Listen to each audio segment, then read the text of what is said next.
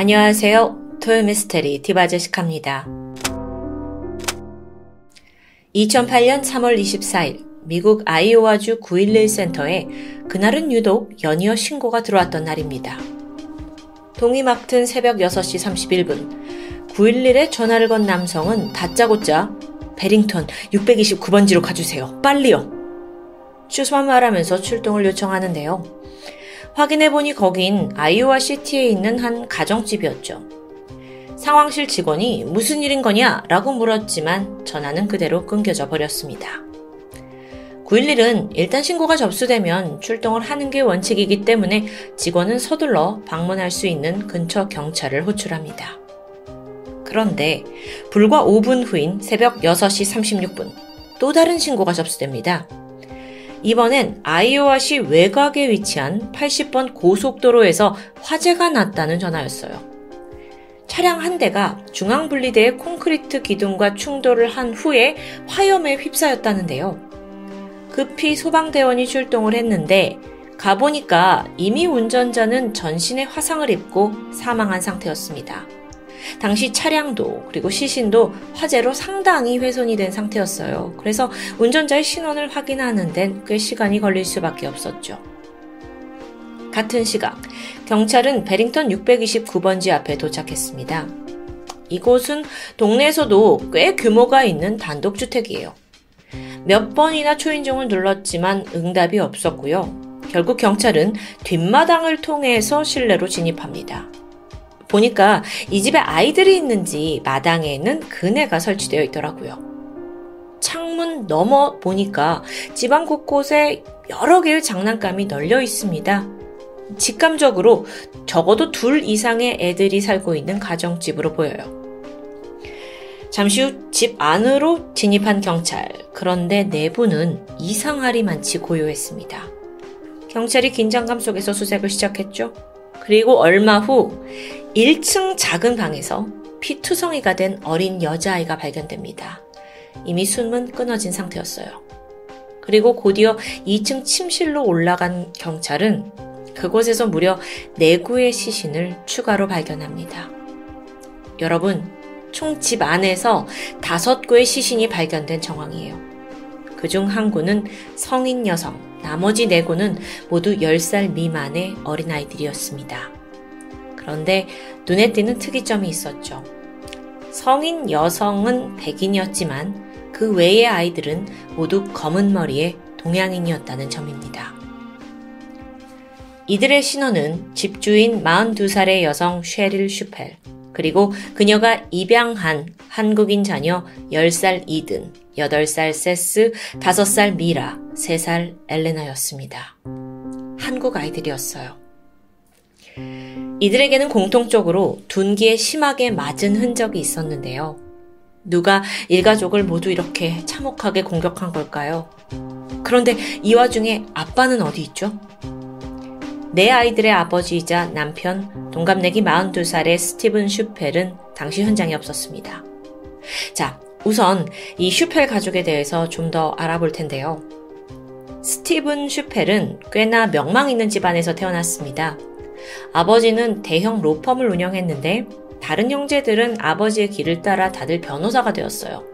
하지만 스티븐만큼은 달랐죠. 경영학을 전공한 뒤에 은행에서 재무 담당자로 일을 시작합니다. 동료들이 말하길 그는 아주 유머러스하고 유쾌한 사람이었다고 합니다. 운동도 좋아했는데 쉬는 날이면 농구, 테니스, 골프, 낚시까지 골고루 즐겼고요. 지난 1985년 그는 작은 술집에서 쉐릴과 만나 사랑에 빠졌습니다. 그녀는 대학에서 교육학을 전공했고 아이들을 굉장히 좋아하는 애정 넘치는 여성이었는데 둘은 5년의 연애 끝에 1990년 결혼식을 올리게 되죠. 당시 쉐릴은 초등학교 선생님으로 재직 중이었고 스티브는 어느덧 은행에서 임직원의 자리까지 올라가게 돼요. 부부는 결혼을 한 직후에 되도록 많은 자녀를 갖길 원했지만 몇 년이 지나도록 둘 사이에 아이가 생기지 않아 고민이었습니다. 결국 부부는 깊은 생각을 한 끝에 입양을 결정합니다. 그런데 미국의 경우 아무리 입양을 하더라도 아이 친모 또는 친부의 요구사항을 들어주거나 또는 주기적으로 만남을 갖게 하는 뭐 이런 권리를 주장하면 그걸 들어줘야 되는 사례가 많다고 해요. 부부가 생각을 했을 때 자기들 외에 또 다른 부모가 양육에 간섭하는 건 좀 마음에 걸렸던 겁니다. 그래서 다른 방법을 모색하는데 그게 바로 외국인 입양이었죠. 물론 돈이 더 들기는 하지만 이럴 경우 부부가 좀 더 자유롭게 자기들만의 방식으로 아이를 키울 수 있으니까요. 이후 슈펠 부부는 한국인 입양을 결심했습니다. 그래서 첫 아이를 데려왔죠. 그런데 보니까 백인들만 가득한 이 동네에서 동양인 아이 혼자 자란다는 게 좀 외롭게 느껴졌어요. 그래서 이후 부부는 몇 년에 걸쳐 무려 3명의 한국 아이를 더 입양합니다. 총 4명의 어, 한국 아이 부모가 된 거죠. 시간이 흘러 2008년, 장남인 이드는 어느덧 초등학교 4학년이 되었고요. 골프와 축구를 아빠와 함께 즐기는 의젓한 아이로 자랐습니다. 8살 둘째 아들 세스는 정원에서 토끼 돌 보는 걸 좋아하는 굉장히 다정한 성격이었다고 해요. 셋째 딸 5살 미라는 활기찬 장난꾸러기였고요. 막내딸 3살 엘레나는 유독 그렇게 공주 드레스를 좋아하고 맨날 이걸 입고 나가고 싶어 하는 아이였습니다. 엘레너가 신장병이 있어서 치료를 받고 있긴 했지만 늘 웃음을 잃지 않는 밝은 아이였죠. 부부는 지극정성으로 아이들을 돌봤습니다. 쉐릴은 아예 육아에 전념을 더 하기 위해서 교사직을 그만뒀어요. 또한 한국 태생의 자기 아이들이 음, 뿌리를 잊지 않았으면 하는 마음에 한국어 개인 교사까지 고용합니다. 실제로 그 아이들의 방에 가보니까 한글 교육용 가나다라 이 글자판이 붙어 있었다고 해요. 쉐릴이 어느 정도로 섬세했냐면 아이들의 머리를 자기가 이제 직접 잘라주다 보니까 어, 이 동양인의 두상이 백인들과는 조금 다르다는 걸 깨달았어요. 그래서 굳이 동양인 미용사가 있는 미용실에만 아이들을 데려갔을 정도였고요. 이 자녀들이 점점 성장하면서 부문, 부부는 더 나은 환경을 주고 싶었습니다. 그래서 마당이 넓고 침실 다섯 개가 딸린 큰 주택으로 이사를 하게 돼요. 슈펠 가족은 매주 다 함께 성당에 나갔고 아이들도 다 거기서 세례를 받았고요. 이뿐만 아니라 부부는 자선 사업에도 관심이 많았습니다. 그래서 아이들이 다니는 학교, 성당, 병원에다가까지 상당한 금액을 기부했어요. 자녀들의 생일이 되면 한국에 있는 보육시설에도 기부금을 보냈고요. 아, 정말 선한 영향력을 몸소 실천하고 있는 완벽한 가족인 줄 알았죠. 사건이 발생하기 하루 전날인 2008년 3월 23일 일요일. 부활절을 맞아서 아침 9시 반부터 가족은 다 같이 예쁜 정장을 차려입고 성당의 모습을 드러냈습니다. 모든 건 평소과 같았어요. 이상한 낌새요? 전혀 느껴지지 않았죠. 그날 저녁 8시, 평소 알고 지내던 친구 부부가 슈펠 가족의 집을 찾아왔습니다. 화기애애한 분위기 속에서 웃고 떠들면서 저녁 식사했고요. 다 돌아갔는데 그게 슈펠 가족의 마지막 화목한 모습이었죠.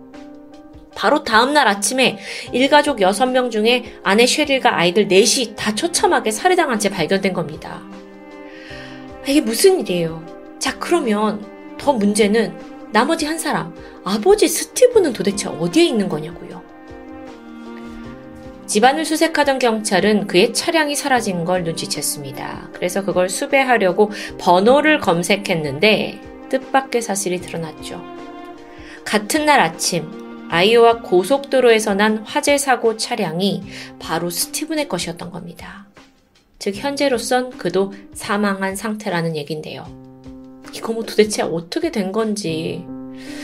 근데 이때쯤 경찰이 이 집안에 있던 식탁에서 노트 4장 분량의 메모를 발견하게 돼요.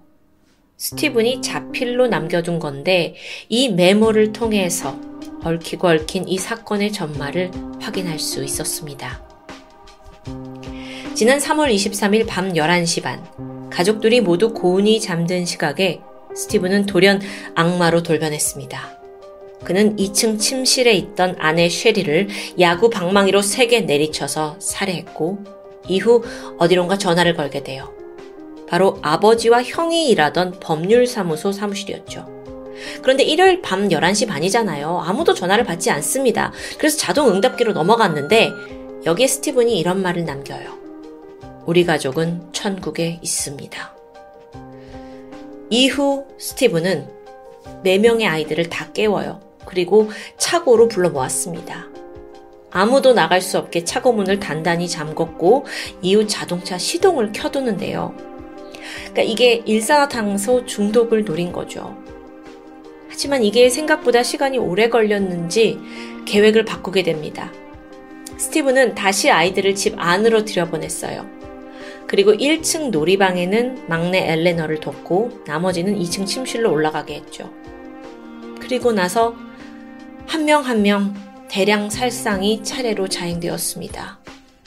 무기는 야구 방망이였고요. 아이들은 상반신을 집중 구타당한 채 쓰러져 갔어요. 이 아이들 몸에 저항의 흔적이 없었어요. 또 체내에 수면제 같은 약물도 검출되지 않았고요. 그러니까 악마로 돌변한 아버지가 자식들을 살해하는 그 순간 아이들 모두 맨정신으로 저항조차 해보지 못한 채 죽어갔던 겁니다. 새벽 3시 45분. 이 처참한 살인을 끝낸 스티브는 자신의 직장 은행 사무실로 돌연 전화를 걸었습니다. 이때 그가 남긴 내용은 공개되지 않았어요. 업무에 관련된 내용이었던 것 같아요.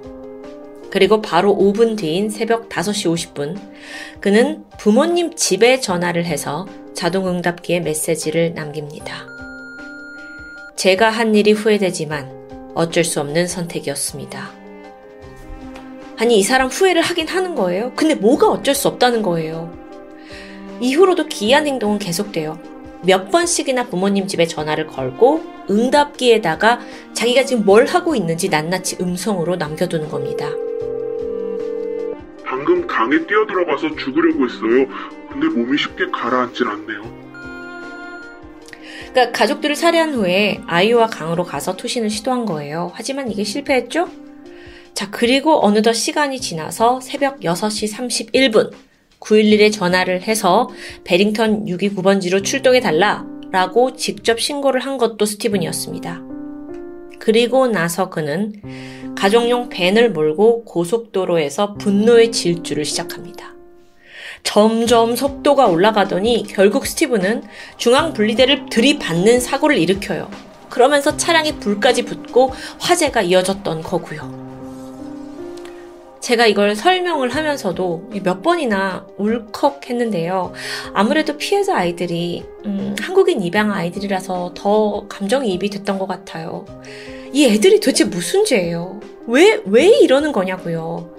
애들 위해서 큰 집으로 이사하고 또 여기저기 기부하고 모든 게 완벽해 보였잖아요. 근데 도대체 왜요? 이 서막을 알아보니 부부가 내 아이를 입양하고 얼마 지나지 않은 2000년으로 거슬러 올라갑니다. 당시 스티브는 회사에서 승승장구하면서 승진 거듭했고 마침내 은행 부사장 자리까지 올라갔죠. 그런데 이런 성공과 동시에 스티븐의 부담도 가중되고 있었습니다. 가족은 많이 불어났어요. 생활비가 훨씬 늘어났죠. 또 큰 집으로 이사하면서 그 비용도 있었습니다. 게다가 기부금까지 계속 내야 해요. 겉으로는 허울 좋은 삶이었지만 사실 그는 초조해하고 있었던 겁니다. 그러다가 결국 여기서 해선 안 될 걸 하게 되는데 바로 횡령입니다. 지난 2000년부터 2007년 사이 그는 55만 9천 달러, 그러니까 한화로 약 7억 원에 달하는 금액을 은행으로부터 빼돌렸어요. 그러니까 아니, 그러니까 여태 횡령한 돈으로 선한 영향력인 척 살고 있었던 거예요. 위선이죠. 그러다 2008년 2월에 드디어 덜미가 잡혔습니다. 은행으로부터 횡령 그리고 돈 세탁 혐의로 기소가 됐고 회사에서 잘리고 말아요. 당연한 일이었겠죠. 사건 한 달 전인 2008년 2월 그는 법정에 출두해서 무죄를 주장합니다. 하지만 얼마 후에 FBI에게 횡령 사실을 자백한 게 밝혀졌어요. 뭐 돌이킬 수 없어요. 죄가 자명하게 드러난 거예요. 이제 그에게 남은 건 합당한 처벌뿐이겠죠. 미국에서 횡령죄는 최고 징역 30년, 벌금은 최대 100만 달러에 처해집니다. 그의 다음 재판 기일은 2008년 4월 21일로 정해진 상황이고요. 이런 와중에 부부는 어, 겪고 있는 어려움과 고통을 전혀 겉으로 드러내지 않았습니다. 쉐릴, 아내 쉐릴은 해고당한 남편을 대신해서 새로운 일을 시작했어요. 스티븐 역시 지역에 있는 콘크리트 회사에 취업을 했고요. 가족은 평소처럼 성당에 나갔고 모임에 참석합니다. 심지어 자녀들에게조차 전혀 힘든 내색을 보이지 않았다는데요. 하지만 스티븐은 자기가 저지른 일의 대가를 도저히 감당하기 어려웠습니다. 그리고 앞으로 자기가 감옥에 간다면 이 가족을 어떻게 해야 될지 모른다는 생각이 들었고요. 그 결과 내가 모두를 안고 가겠다라는 무책임하고 잔인한 생각으로 가족 살인이라는 더 큰 죄를 짓고야 말았던 겁니다. 여러분 정리해보면 지금 이 모든 게 지금 횡령죄에 걸려서 삶이 무너졌으니까 이걸 내가 못 버티겠다 해가지고 이렇게 저지른 거예요. 당장 먹고 살 돈이 없었던 것도 아니고요. 그냥 체면 유지를 못할 것 같아서 쪽팔려서 이런 거냐고요. 저 정말 이게 너무 화가 나는데요. 스티븐이 마지막으로 남긴 편지와 음성 메시지를 통해서 그는 계속 스트레스를 호소합니다. 뭐 횡령에 대한 사과도 있었고요. 동시에 내 가족들이 치욕을 안고 살 순 없다라는 말을 남겼는데 이 부분에 대해 여러분은 어떻게 생각하세요? 횡령을 저지른 사람은 스티븐 본인이지 아내 쉐릴 그리고 4명의 아이들이 아니죠. 그들은 절대로 그렇게 죽어서는 안 됐습니다. 마지막으로 3월 29일 이 가족이 다니던 성당에서 일가족의 합동 장례식이 열렸습니다. 여기엔 가해자인 스티븐 슈펠의 장례도 포함되어 있었죠. 놀랍게도 그는 자신이 죽인 가족들과 묘지에 나란히 묻히게 되었습니다. 이에 대해 도무지 이해할 수 없다라는 여론의 반응이 거셌는데요. 근데 이건 사망한 쉐릴 아내의 부모님, 즉 유가족의 결정이었다고 합니다.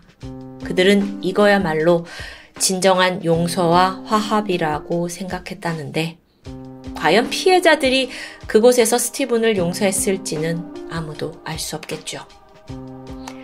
일각에서는 스티븐이 어, 가족이 천국에 있다라고 말한 점, 또 사건이 부활절 밤에 벌어진 점에 주목하기도 했어요. 그래서 이 범행이 종교와 결합이 되어 있는 건 아니냐라는 추측도 있었죠. 뭐 설마 살인이 구원이라고 믿었던 걸까요? 하지만 가족 살해는 무엇으로도 용납이 될 수 없죠. 일가족 살인을 저지르는 사람들이 공통적으로 하는 말이 모두를 위한 일이었다라고 변명합니다. 그러나 결코 사실이 아니죠. 그저 본인의 오만함과 뒤틀린 이기심이 초래한 비극일 뿐입니다. 덕분에 더 빛나는 삶을 살았을 수도 있는 4명의 한국인 아이들, 그리고 아내 쉐릴의 삶은 그렇게 처참하게 끝이 났습니다. 저는 너무 화가 납니다. 지금까지 토요미스테리 디바제시카였습니다. 안녕하세요. 토요미스테리 디바제시카입니다. 2014년 6월 18일 아직 모두가 잠든 새벽 5시 15분에 미국 조지아주 한 가정집에서는 아기 울음소리가 울려 퍼졌습니다. 생후 22개월 된 남자아이 쿠퍼 해리스였죠. 잠시 후에 아빠 저스틴이 잠에서 깨어나서 아이의 방으로 가서는 이 울고 있는 아이를 들고 다시 부부의 방으로 데려옵니다. 이제 겨우 두 살 되는 이 귀여운 아이는 이내 엄마 리나 품에서 잠에 들게 돼요. 반면 아빠 저스틴은 아니었죠. 모자가 잠들고 나서 그는 조용히 혼자 침실을 빠져나왔고 누군가 메시지를 주고받기 시작합니다. 다음날 아침 7시 15분, 분주한 하루가 시작됐습니다.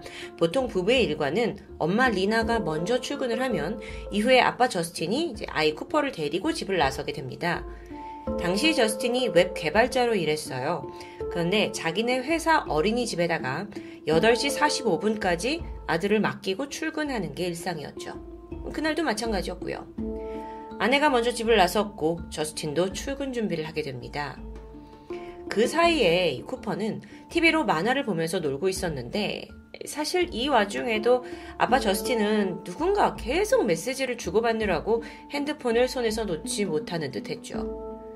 그러다 결국 등원 시간에 늦고 맙니다. 8시 45분까지 아이를 데려다 줘야 하잖아요. 그러면 보통 어린이집에서 아침 식사를 아이한테 먹입니다. 근데 저스틴이 봤을 때 도저히 그 시간 안에 못 가겠는 거예요. 그래서 아이가 아침 못 먹을 것 같으니까 대신 패스트푸드점에 들려서 쿠퍼의 아침을 해결하기로 결정하죠. 아침 9시입니다. 저스틴과 쿠퍼가 식당에 도착했죠. 지금 보시는 대로 그 모습이 CCTV에 고스란히 남아있고요. 식사를 끝내고 다시 차에 오른 시각은 9시 20분. 저스틴은 자신의 SUV 뒷좌석 카시트에다가 아이를 앉혔고요. 바로 운전을 시작합니다. 그로부터 약 1km 떨어진 회사에는 한 3분 만에 도착했어요. 9시 26분. 주차를 마친 그는 가방과 음료를 챙겨서 사무실로 들어갔고 평범한 하루를 시작합니다. 그때까지만 해도 자신이 엄청난 실수를 저질렀다는 걸 전혀 인지하지 못하고 있었죠. 그날 오후 3시 16분, 저스틴이 아내와 문자를 해요. 여보, 오늘은 당신이 쿠퍼 픽업 좀 해요.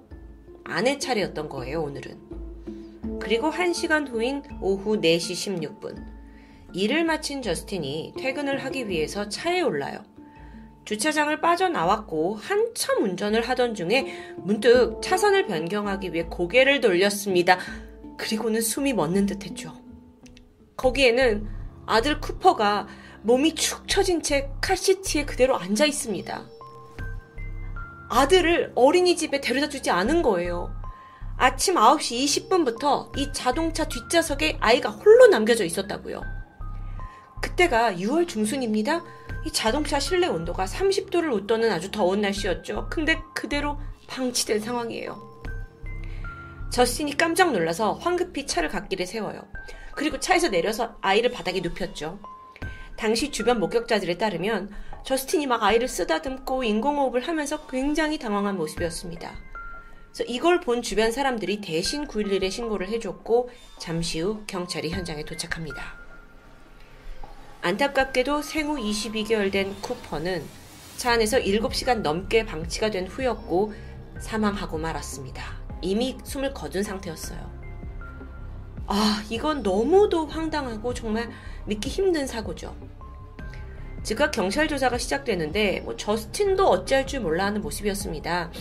자기는 분명히 아침에 어린이집에 애를 데려다 줬다고 진술을 하긴 했지만 그건 뭐 심각한 착각이었습니다. 식당에서 회사로 갔잖아요. 그 짧은 순간에 아이가 뒷좌석에서 잠이 들었던 것 같아요.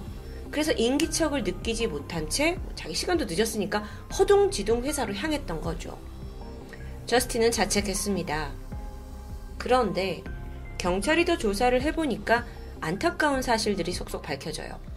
사실 그날 하루 종일 저스틴이 이 어마어마한 실수를 알아차릴 수 있는 기회가 몇 번이나 있었다는 점이었죠. 먼저 회사 주차장 CCTV를 좀 볼까요? 그날 아침에 저스틴이 주차를 하고 곧장 차에서 내리지 않았어요. 약 35초 정도 시동이 완전히 꺼진 차 안에서 무언가를 확인하려고 했는지 머물렀던 게 확인됩니다. 하지만 결국엔 혼자 차에서 내렸죠. 점심시간에도 있습니다. 낮 12시 40분에 동료들과 식사를 하고 회사 근처 상점에서 전구를 샀어요. 그리고 주차장에 세워둔 자신의 차로 향했던 거예요. 하지만 이때도 차 문을 열어서 안에다 전구만 그냥 던져두고 다시 문을 닫고 가버립니다. 만일 이때만이라도 차 안에 아이가 있다는 걸 인지했더라면 쿠퍼는 살 수 있었겠죠. 실험을 해봤습니다. 그날 차량의 실내 온도는 오후 12시 30분에 약 36.7도를 웃더라고요. 오후 3시 30분 정도가 되니까 가장 높은 50도 이상을 기록했어요. 실내니까 열이 갇혀 있잖아요.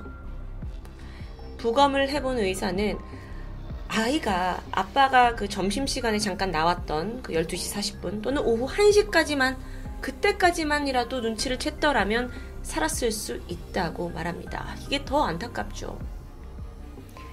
아니, 어떻게 아빠란 사람이 애를 차에 두고 내리냐 싶지만 사실 미국 통계 자료에 따르면 1998년부터 2020년까지 미국에서 매년 평균 38명 정도의 어린아이가 차 안에서 열사병으로 사망하는 사고를 겪었습니다.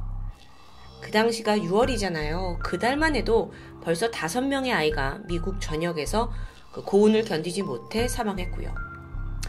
이런 경우에는 정말 아이를 깜빡하고 방치한 이 부모에게 비난의 화살이 쏟아질 수밖에 없습니다. 또 한편에서는 아니 우리가 이렇게 비난만 할 게 아니라 부모의 심정은 오죽하겠냐 하는 동정의 여론도 있고요. 그런데 저스틴의 경우는 좀 달랐습니다. 경찰이 집중 조사를 하던 중에 돌연 저스틴을 살인죄로 체포했기 때문이에요. 자, 일단 경찰은 현장에서 몇 가지 이상한 점을 발견했어요. 이 수사 용원이 차량을 감식을 했는데 그 당시에 문을 열어봤더니 차 안에서 아예 오줌 냄새가 진동했어요.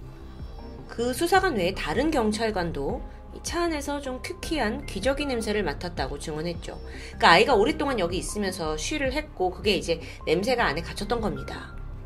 근데요, 수사관이 왔을 당시는 이미 아이가 이제 여기서 사망했다는 걸 인지하고 차량 문을 한참 동안 열어둔 후였습니다. 그런데도 냄새가 이렇게 고약했다는 게 좀 이상했죠. 그렇다면 시간적으로 저스틴이 퇴근을 하려고 차에 탔던 그 오후 4시에는 어땠을까 한번 생각해 볼까요? 아, 당연히 7시간 동안 밀폐됐으니까 오줌 냄새가 진동했을 겁니다. 심지어 발견된 후에도 문을 열어놓고도 이렇게 진동했을 텐데. 아니, 근데 이 냄새를 어떻게 아빠 저스틴이 몰랐던 걸까요? 정말 너무 냄새가 고약했거든요. 냄새를 맡고도 그냥 차를 출발했다? 쉽게 이해가 되지 않는 부분입니다. 여기서 또 하나 걸리는 게 있는데 바로 저스틴의 태도였어요. 그 현장에서 조사를 받기 위해서 경찰서로 이송이 되었죠. 근데 이때 동행했던 여성 경관에게 이상하리만큼 좀 뭐랄까 소위 말하면 좀 찝쩍댈 만큼 말을 거는 겁니다. 뭐 일을 한 지는 얼마나 됐냐, 남자친구는 있냐, 아주 사적인 질문들. 아니 방금 아이를 잃은 아빠가 이런 잡담을 나눌 수 있을까요? 그래서 경찰은 저스틴이 구금이 되어 있는 동안 그의 휴대폰뿐만 아니라 집과 직장의 컴퓨터를 모두 수색하게 돼요. 그 결과 충격적인 사실이 드러납니다. 저스틴이 아내가 아닌 또 다른 수많은 여성들과 불법 음란 채팅을 즐기고 있었던 겁니다. 앞서 계속 집에서부터 핸드폰 하고 있었다고 했잖아요. 손에서 놓질 못하고. 그 이유가 막 히덕거리면서 음란 메시지를 주고받았기 때문이에요. 심지어 그 수많은 여저, 여성들 중에는 17살 미성년자도 있었고요. 아침에 쿠퍼를 데리고 식당에서 밥을 먹는 와중에도 그리고 회사에서 일을 하면서도 계속 여성들과 메시지를 주고받은 게 확인됩니다. 그렇게 정신이 팔려 있으니까 아이를 두고 그냥 가버린 거죠. 그런데 더 놀라운 게 있었어요. 아내 리나는 남편의 이런 문제를 이미 인지하고 있었습니다. 오래 전부터 저스틴이 포르노와 음란 채팅에 빠져 있었다라고 고백해요. 그래서 사실 부부도 이 문제를 좀 해결해 보려고 뭐 상담도 받고 했지만 저스틴은 달라지지 않았다는데요. 그는 여성들과의 여러 차례 아주 부적절한 대화를 했어요. 그 어떤 내용인가 좀 보면 나는 뭐 성생활에 중독되어 있다. 나는 결혼이 행복하지 않다. 나는 이혼하고 싶다. 여성들과 실질적인 만남을 가진 적도 있습니다. 그래서 경찰이 조금 더 조사를 해봤죠. 그랬더니 약 2개월 전에 한 사이트에서 저스틴이 검색어로 남긴 게 확인됐는데 그게 바로 아이 없는 삶. 아. 자, 결국 검사 측은 여기까지 알아내고 저스틴이 어떤 병적인 성에 대한 집착으로 인해서 아이가 없는 삶을 원했고 그래서 아이가 차 안에서 죽도록 방치했다고 판단합니다. 그렇다면 살인에 아동학대, 미성년자 성범죄까지 더해져서 기소될 수 있었죠. 근데 이 재판이 그렇게 쉽게 흘러가지만은 않아요. 일단 사건의 쟁점이 저스틴이 고의로 쿠퍼를 차 안에 방치했느냐, 아니면 어디까지나 이건 실수에 불과한 거냐, 이걸 명확히 밝혀야 하잖아요. 저스틴의 변호사 측은 고의성이 절대 없었다고 반박해요. 그 증거로 뭐 아내를 비롯해서 가족, 친구, 어린이집 선생님들까지 증언을 다 모아가지고 그동안 저스틴이 얼마나 아이를 사랑하고 자상한 아빠였는지를 강력히 주장합니다. 물론 그 이제 경찰들이 발견한 미성년자와의 또는 다른 여자들과의 그 성적 행동들이나 음란 메시지 이건 분명 잘못된 건 맞다. 근데 이게 쿠퍼 사망과는 아무 관련이 없다는 주장이었죠. 그러면서 오히려 저스틴이 이 여자들하고 채팅을 하면서 어 내 아들 봐봐 너무 귀엽지 하고 막 칭찬하고 자랑하면서 아예 사진을 보냈다라는 걸 증거로 내세우는데 이, 게 맞는 논리인지는 제가 좀 헷갈리는 것 같은데 어쨌든 변호사 측은 저스틴이 단지 치명적인 실수를 한 것 뿐이지 자식을 살해할 이유, 증거도 없다라는 입장입니다. 자, 이걸 반대하는 검사 측도 물러나지 않았어요. 저스틴이 조사를 받을 때요, 경찰서에서 아내 리나와 짧게 대화를 나눈 적이 있습니다.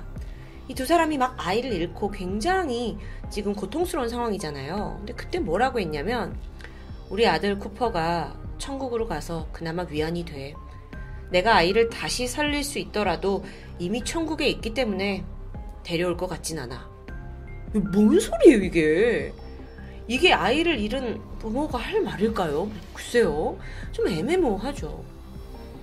또 사실 사건 현장에서 어, 그는 굉장히 울부짖고 당황하는 듯 했지만 사실 그때 이후로의 저스틴은 내내 침착하고 태연했던 그 모습도 지적이 됩니다. 뭐라? 그러고 보니까 사건 당일 행방이 또 이상하네요.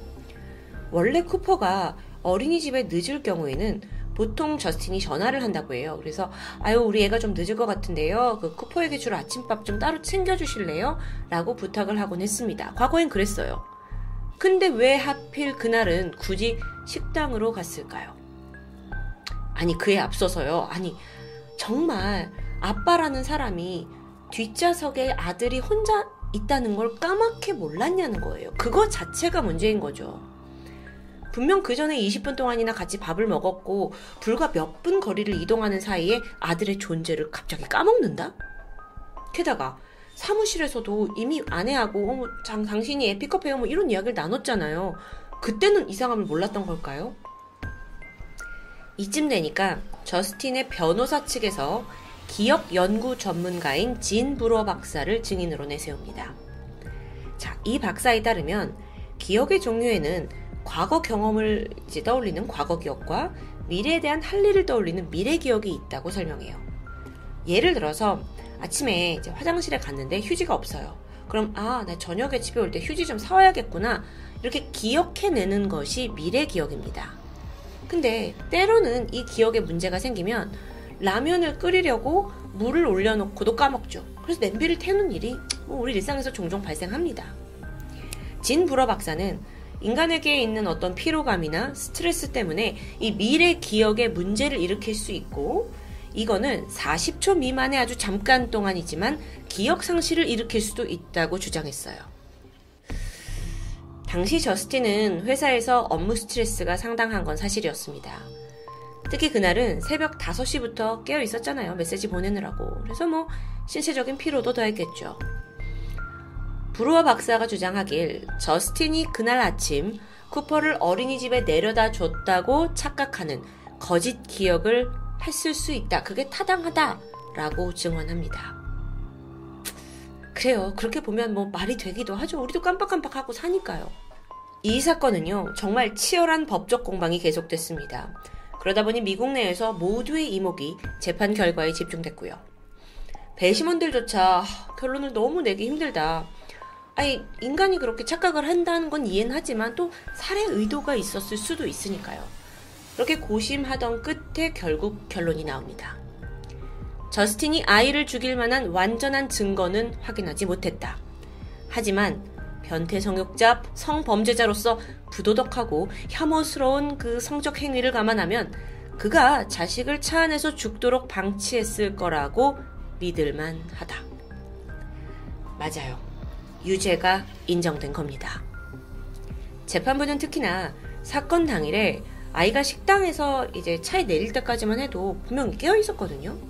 그 점을 지적했어요. 밥 먹고 나서 회사까지가 불과 3분 거리였는데 그 사이에 아이가 정말 깊게 잠들었을 가능성이 낮다고 판단했던 거죠.